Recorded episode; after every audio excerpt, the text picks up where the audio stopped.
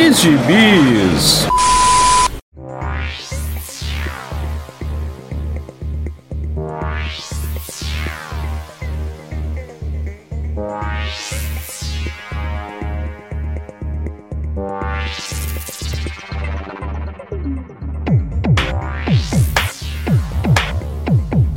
E aí, jagunçada, bem-vindos a mais uma edição do Pilha de Bis, o seu podcast semanal do site Arte Final. Acesse lá www.artefinalhq.com.br para todas as edições do Pilha de Bis, dos Sete Jagunços, do Omniverse e do A Pilha do Aranha. Nós estamos em todas as redes sociais, é só procurar por arroba ArtefinalHQ no Twitter, no Instagram e no YouTube. E nós estamos também no Deezer, no Spotify, no iTunes, no Google Podcasts e no seu agregador de podcasts favorito. Procura lá que todos os nossos episódios estarão disponíveis para você. Eu sou o Marcos e comigo hoje nesse podcast lindo e maravilhoso estão Maurício Dantas. Olá. E Dãozinho. De volta. De novo. Bom, lá e de volta outra vez, como diria Bilbo Bolseiro. O que que lemos essa semana, Dãozinho?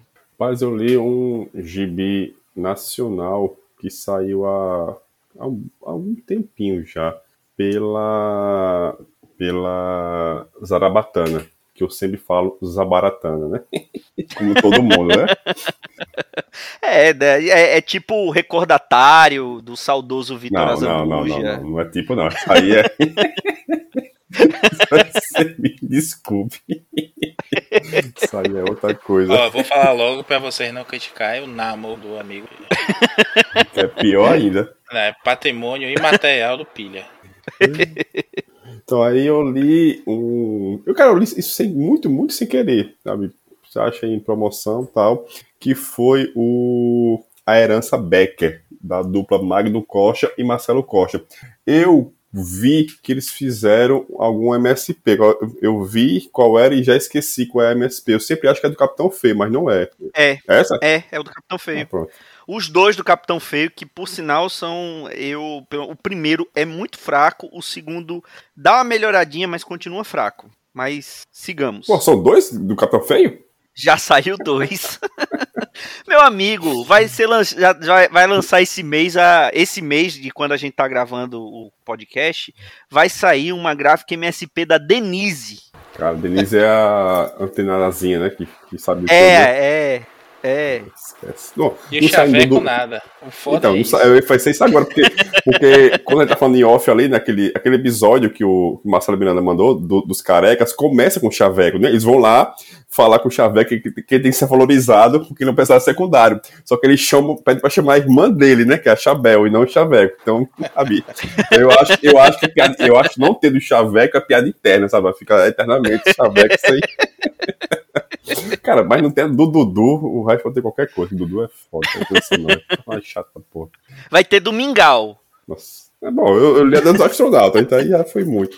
É legal, o público, o público alvo é o pai de pet. Eu, Marquito. É. Voltando, né? pra, não, pra não ser processado. Então, esse, aí, então, eu não li essa, essas gráficas novel aí do Capitão Feio, nem sabia que eram duas, então, assim, eu sei quem são os dois por, por associação, né?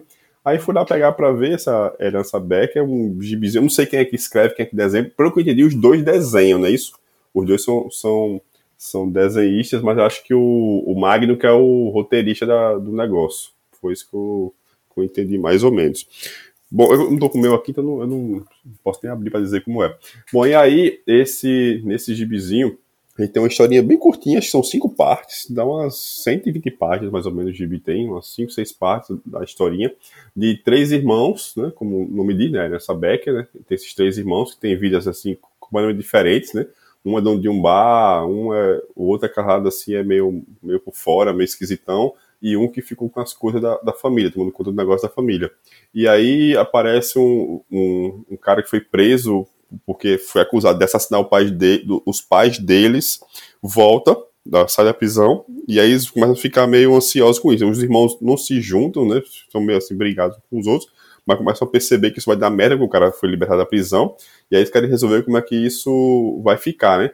E aí isso, isso se desenrola numa história bem violenta, assim, violenta mesmo, né? A parte do mistério em si, né, de, de, do assassinato, do passado do pai e da briga deles três, assim, se resolve no final. Assim, não, é uma, não vou dizer que é uma coisa, não é um segredo assim, merda, nem vou dizer que foi um segredo assim, que ah, isso é óbvio, nenhum dos dois, tá? eu nem pensei nisso. Se bem que uma parte do segredo lá pelo terceiro, quarto capítulo começa a ficar mais claro para você, mas não foi nisso que eu pensei. Então, o mistério em si não é nem bom nem ruim, sabe? Mas o que é bom mesmo da história é, a, é, o próprio desenrolar. O que eu achei ruim aí, na questão do mistério, é que para resolver precisa de alguns personagens secundários, né? Lembrando do Chaveco, só que esses personagens secundários eles aparecem muito no começo, somem completamente e aparecem só no final da resolução, né? Então, essa coisa de mistério às vezes me, me dá uma cansada, sabe? O cara aparece do nada para resolver o negócio. Então, tirando essa parte desse mistério em si, que é o de meio na história de novo, né? A arte dos dois eu, eu, gostei, nunca tive contato com a arte deles dois, mas eu gostei muito, assim, da dinâmica, como eles fazem e tal, da mudança, tudo mais, de como a história se desenrola. Então, o que pega mesmo é a violência, tem uma violência, assim, bem, bem, bem pesada, assim mesmo, e alguns temas, assim, meio enjoados lá no meio, sabe? De, dessa, sobretudo essa questão familiar, né? Dos irmãos, de briga familiar. Então, não é uma coisa muito lá recomendado pra você ler se você tiver mal, em pandemia, brigado com o irmão, coisa do tipo. Não recomendaria, mas assim, é uma historiazinha muito boa, sabe? Que mete ódio, vingança, medo. Tem umas partes muito assustadoras, assim, lá pelo miolo, que ficaram muito boas. Então eu recomendo. Se você achar na promoçãozinha, no site, eu vi agora aqui no site da Zarabatana, tá por 76 reais. Aí eu achei, não achei nem caro, achei absurdo, né? Porque são... Esse é o preço de capa. É, então... Esse é o preço de capa. Eu tô olhando aqui no, no Guia dos Quadrinhos, é, a, a, primeira publicação é de 2017, novembro de 2017. O roteiro é do Magno e a arte é dos dois, Isso. do Magno e do Marcelo. E, e, eles são. É, eu, eu olhando aqui a capa, eu lembro de ver isso aqui, de, de a capa me chamar muita atenção a, no, no, nos painéis que eles costumam colocar ali na CCXP, né? Que principalmente antes de ser publicada a, a, a gráfica MSP deles, né? Porque aí depois aí já fica a, o, normalmente os stands, as mesas de, do, dos autores das gráficas MSP ficam mais concorridas, né? E eu lembro de ver a capa desse A Herança Becker e do A Vida de Jonas, que também é deles dois, que, que acho que são as, fora as gráficas MSP, são os trabalhos assim mais conhecidos dos dois, né? E essa capa sempre me chamou muita atenção e eu, eu acho que eu não pegava na época, porque assim, é, é gibi praticamente independente, né? Então não é muito barato. Você vê aí, R$ reais a, o preço de capa dessa edição de 2017. Se em, em 2017 isso já era caro, né? Imagine hoje. É, assim, absurdamente caro mesmo, assim, não, cara, não tem condição. Vai de promoção, algo do tipo, se aparecer aí, você pega, porque a história, assim, foi muito bacana, mas por esse preço você fica, não, não dá, né? Então, é, é, é, assim, não vou nem entrar nessa questão de preço de novo, porque estamos cansados disso, né? E eu tô olhando aqui, tem a, tem a, a versão capa cartão e tem a versão capa dura, que foi lançada na mesma época. A capa dura, o preço de capa é 92 reais. É, aqui no... Pelo menos pelo guia dos quadrinhos. É, aqui pelo, pelo site eu caí na, na, na 76 capa brochura, né? Então não sei se foi, foi coincidência. Eu vi, até vi agora aqui que é capa brochura. Nem sabia que as duas. Então nem vou entrar nessa questão de preço de novo, não, porque já tá cansativo, mas assim, vai de cada um, né? Você tem dinheiro para comprar e não ler, o problema é seu, né? mas é bem bacaninho. Então, a capa, pronto, você falou agora, a capa, a capa, é muito boa, que passa essa, essa coisa mais de, de terror, sabe? De horror. Aí é que não seja o mote principal da história, seja muito por aí. Né? Eu acho que é muito mais pela, pela vingança e pela violência, mas também tem essas pitadinhas de horror, assim, aqui e acolá, que acaba, ficou muito boa mesmo. Acaba, assim, foi, foi por aí que eu cheguei também. Tanto, tanto que eu comprei sem, sem ter lido lá o Capitão Feio deles, né? Nem, nem, eu, eu lembro que. Eu não lembro se falaram bem, falaram, você falou agora, não lembro se falaram bem, falaram mal na época que saiu, não, não me recordo, sabe? Mas eu fui mais pela capa mesmo, que é bem bacana, bem bonita. E porque a arte é muito boa também, sabe? A arte assim, eu gostei, arte, eu gostei bastante pelo, pelo que se propõe. É, o, o se, talvez se você tivesse lido do, do Capitão Feio, você não teria comprado esse gibi. Então foi um, um, uma boa escolha não ter lido. Ah, mas esse, esse crime não ia cometer, não. que absurdo. E tá aí comprando na pré-venda a graphic novel da graphic MSP da Denise. Pensa que eu não sei. Bom, o Maurício Dantas ficou calado porque ele odeia gibi nacional. E ele, odeia, ele odeia brasileiro, pô. Na verdade, eu odeio gente. Eu gosto de fazer as coisas online porque quando eu tenho que ver as pessoas ao vivo, porque eu... Mas não, é porque na verdade é porque eu não li, não conheço esse material, não. E também não li ainda o Capitão Feio, mas já peguei aqui a, a cópia digital no... e está na Canalsp. Agora, acho que. A única coisa que eu acho interessante da, da gráfica MSP é que dessa do, do, do Capitão Feio é que ela faz parte do mesmo universo das do astronauta, né, Dãozinho?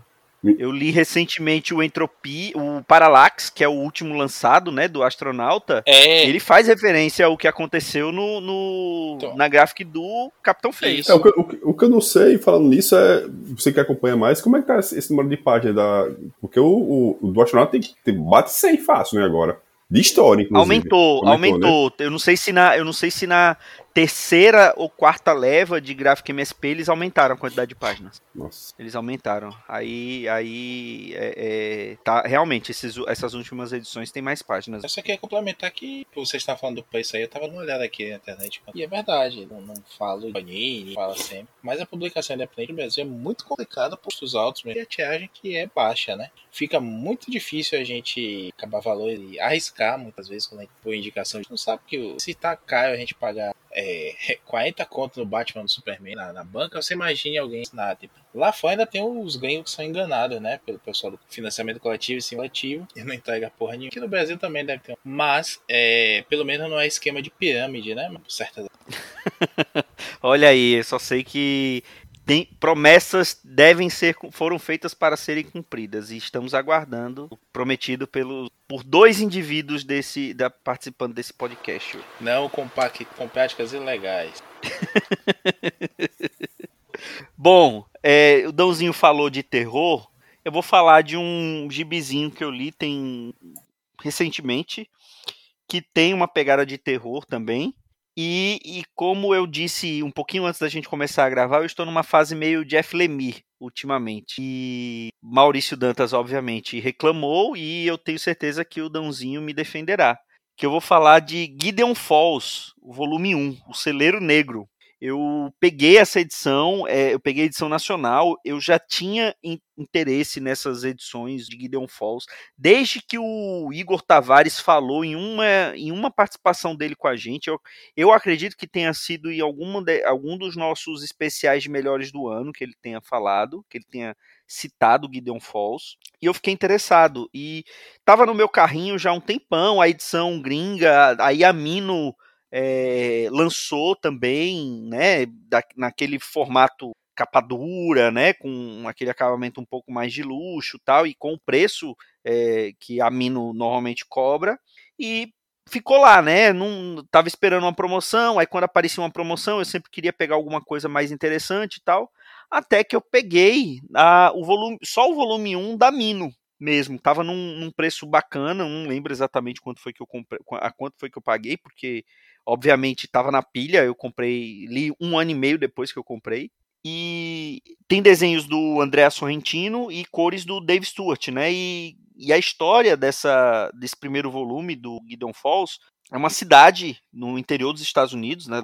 A gente, a gente já lembra, já parece aquelas cidades assim, tipo do sul dos Estados Unidos, aquela cidadezinha bem pacata mesmo. E ela é chamada Gideon Falls. E um, um padre meio meio desenganado, meio é, é, desgostoso com a religião, acaba sendo designado para a paróquia lá dessa cidade. E ele vai para lá e, e ele, ele vai para lá porque o padre anterior ele acaba morrendo em umas, umas circunstâncias assim meio misteriosas, né? Ele não, o padre acabou morrendo, ninguém sabe exatamente o que aconteceu, como ou ninguém fala para esse padre novo como que o padre anterior acabou morrendo e ao mesmo tempo a, a, história narrativa, ela, além da, da, da, parte de, da cidade de Gideon Falls, ela também fica alternando com as histórias de um, um jovem que mora em Nova York, que ele tá meio obcecado com umas imagens de um celeiro negro. Ele fica revirando lixo e tá sempre procurando por pistas desse, desse celeiro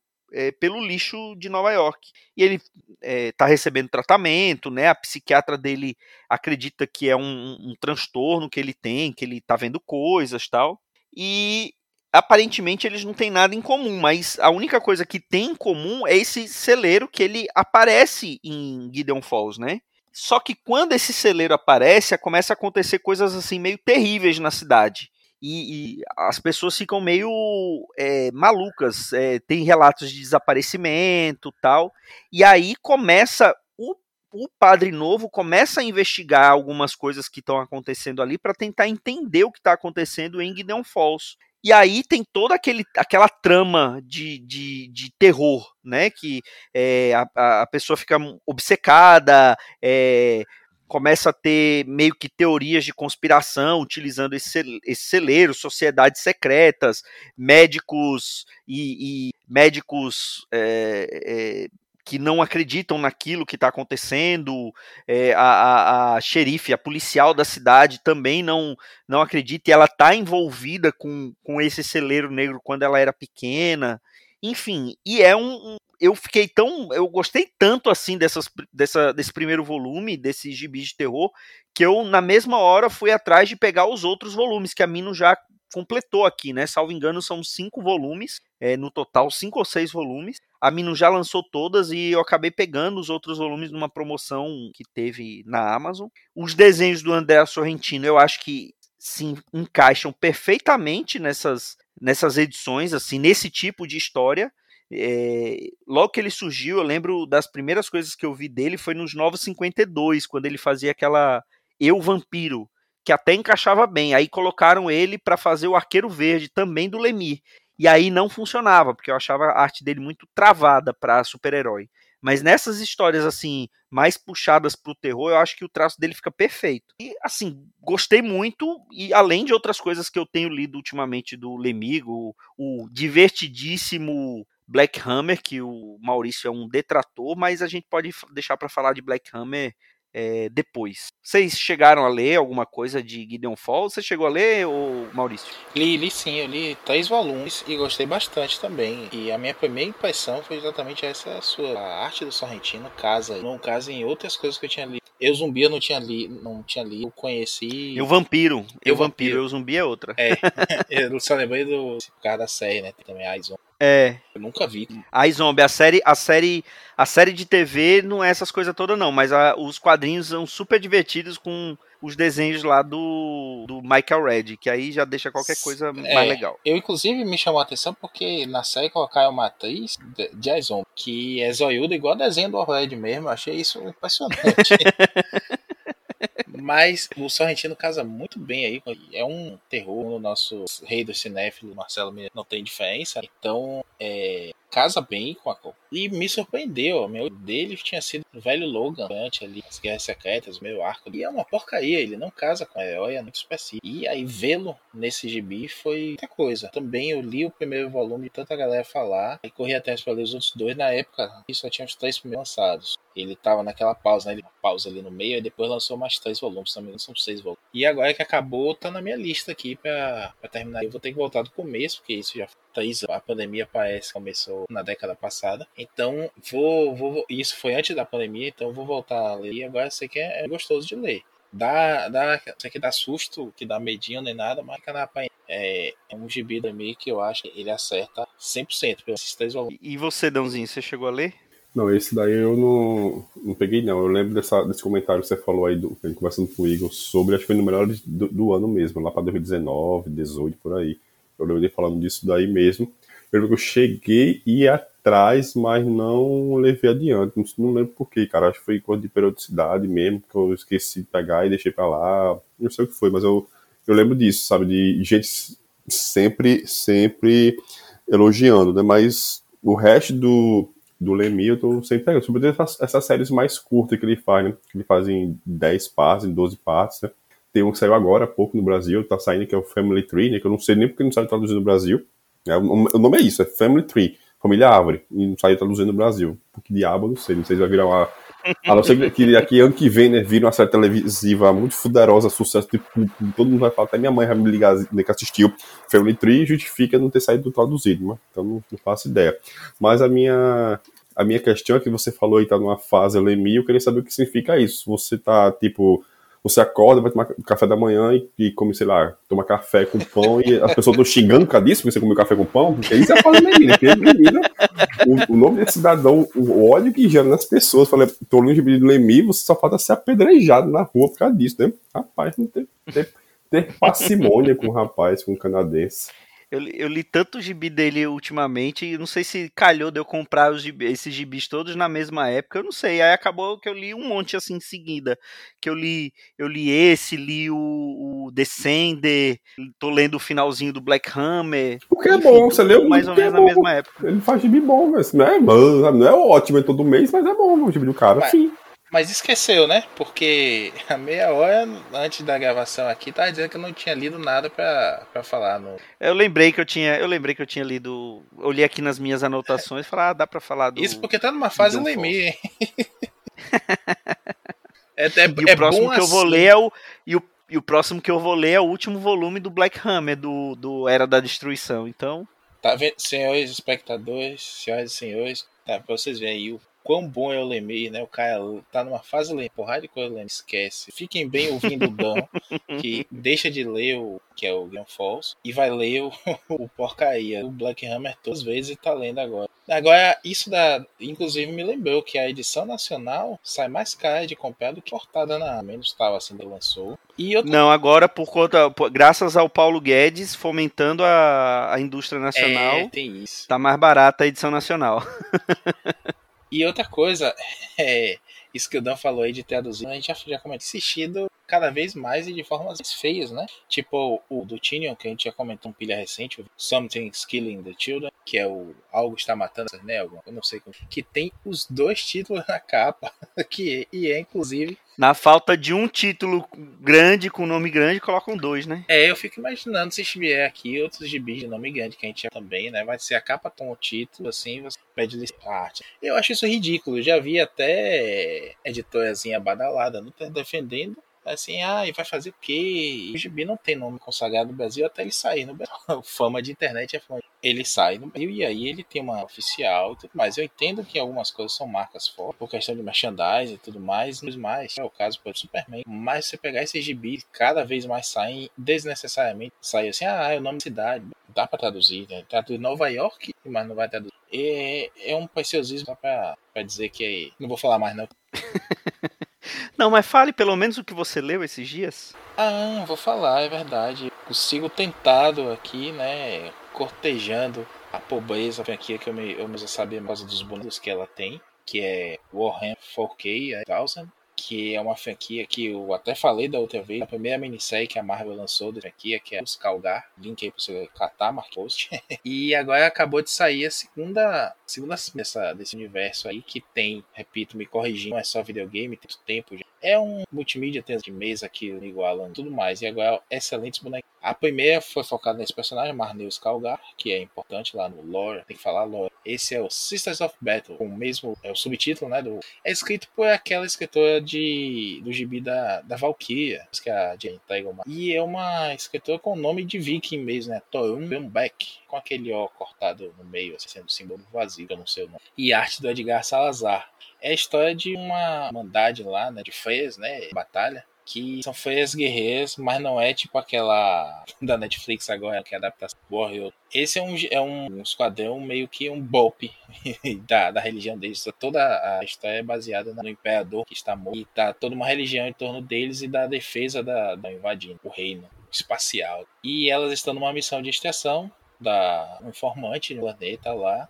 E a gente vai descobrindo um pouco mais do passado de cada uma das personagens, do histórico maior do background, né? Da, não tem tanta, tantos personagens dessa vez, é, focado nessa, nessa esquadrela, essas adeptas sororita, que é e explica que tem sonhos. É, é, é muito legal por essa, fidelidade mesmo até hoje. E de explicação mesmo. Não precisa saber de nada para você curtir. Você vai entender que isso é parte de. Mas você vai ver como ler como aquele da DC que saiu. É a Black Label, que é o The Last God, que é do Philip K. Johnson, que agora tá escrevendo o Superman. O Superman é o pai. E você entende que aquilo ali é parte um universo maior e você se interessa por aquilo mais, mas não fica perdido e não vale pela história. Agora a gente tá numa época que povo fica dizendo que tudo que você tem que assistir antes para Marvel não precisa no final das contas. E aqui é a mesma coisa, você consegue se divertir por uma pancadaria, ataque a um cerca, morte pra caramba. Eu não conhecia o texto dessa Toy Beck, e essa Valkyria, não fui até. Mas gostei do que ela escreveu aqui, lembrando que ela tá seguindo, né, um estilo de escrita que é, ela pisa em passos largos. É, porque a, a, a série até eu foi escrita pelo Kieran Gillen, que colocou bastante infográfico também, né? Essa pegada rica, né? E ela segue, mas de uma forma inteligente, uma que dá mesmo background, você saber entender a edição dos gráficos. São cinco edições só, acabou de acabar nos Estados Unidos, não sei se tem alguém traduzindo por aqui. Não acredito que isso vá sair aqui no Mini, é da Marvel, vier pra a gente pese a Panini já ter até lançado alguns videogames, né? daquele jeitinho, né? Capa do 80. Quem gosta do universo, quem curte só essa pancada aí, as cósmicas, espaciais e tudo mais, quem tá assistindo aí Halo, vale a pena que é gibizinho bem divertido mesmo. Não sei se vocês conhecem aqui, o Reginaldo que é fã. De vez em quando eu tô tentando ele mostrando os bonequinhos no Twitter, consegui fazer. É, eu não, não conheço a franquia, só o que você falou no, no Pilha. Vejo aí, às vezes, alguma coisa que, também no, no Twitter, mas tô completamente por fora, não, não conheço nada. Agora, e, essa escritora eu conheço justamente da Valkyria, né? Eu, eu li o primeiro volume da Valkyria Jane Foster. Não é a melhor coisa do mundo, mas também tá longe de ser a pior coisa. É, você falando assim que acha o conceito bobo, eu acho é, interessante que eles acabaram aproveitando lá o, o, martelo do Thor da guerra, né? Que é o que na verdade é o machado do Thor Ultimate, né? Então ele, eles acabam aproveitando aquilo que se torna uma meio que um faz, faz parte do corpo dela e aí se torna qualquer arma que ela queira. É um negócio meio manjado, mas vi a espada da Xirra, é, né? É, quase isso. É um negócio meio manjado, mas assim, a, a história também não é, não é, não é ruim não. Mas da franquia em si, dessa Warhammer, eu não, não conheço nada. É, eu não sei como Warhammer foi matéria do universo, né? Porque o Jam já leu, vai gostar também. É um lugar terrível de viver, viu? Desgraçado. Só tem guerra e, e, adoração. Louvam ele, pedem a milagre dele, né? Como se ele fosse mesmo assim. E os capeta lá, intensas, o cósmico, para RP. Mas quem gosta dessa cheio, como falei, tem gostar de coisa. Mas, e confesso que eu de, de ler essa minha. Ai, tá vendo? O problema é que é porta de entrada para drogas mais pesadas, né? É, eu, eu, não fiz isso com, com Halo. Fui atrás do bonequinho aqui, descobri que ele tava, tava quebrado e acertado. olha aí, olha aí. É, eu acho que é isso, né? Vamos. Acho que falamos um bocado das nossas leiturinhas da semana. Acho que é isso. Obrigado, senhores. E para você que está nos ouvindo até aqui, valeu. Até a próxima semana com mais um Pilha de Bis. Um grande abraço e tchau.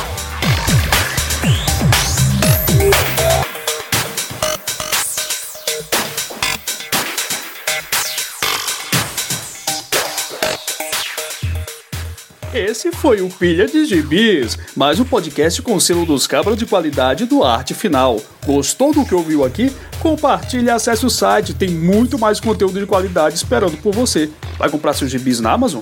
Compra acessando os nossos links. Você vai ajudar a manter esse trabalho. www.artefinalhq.com.br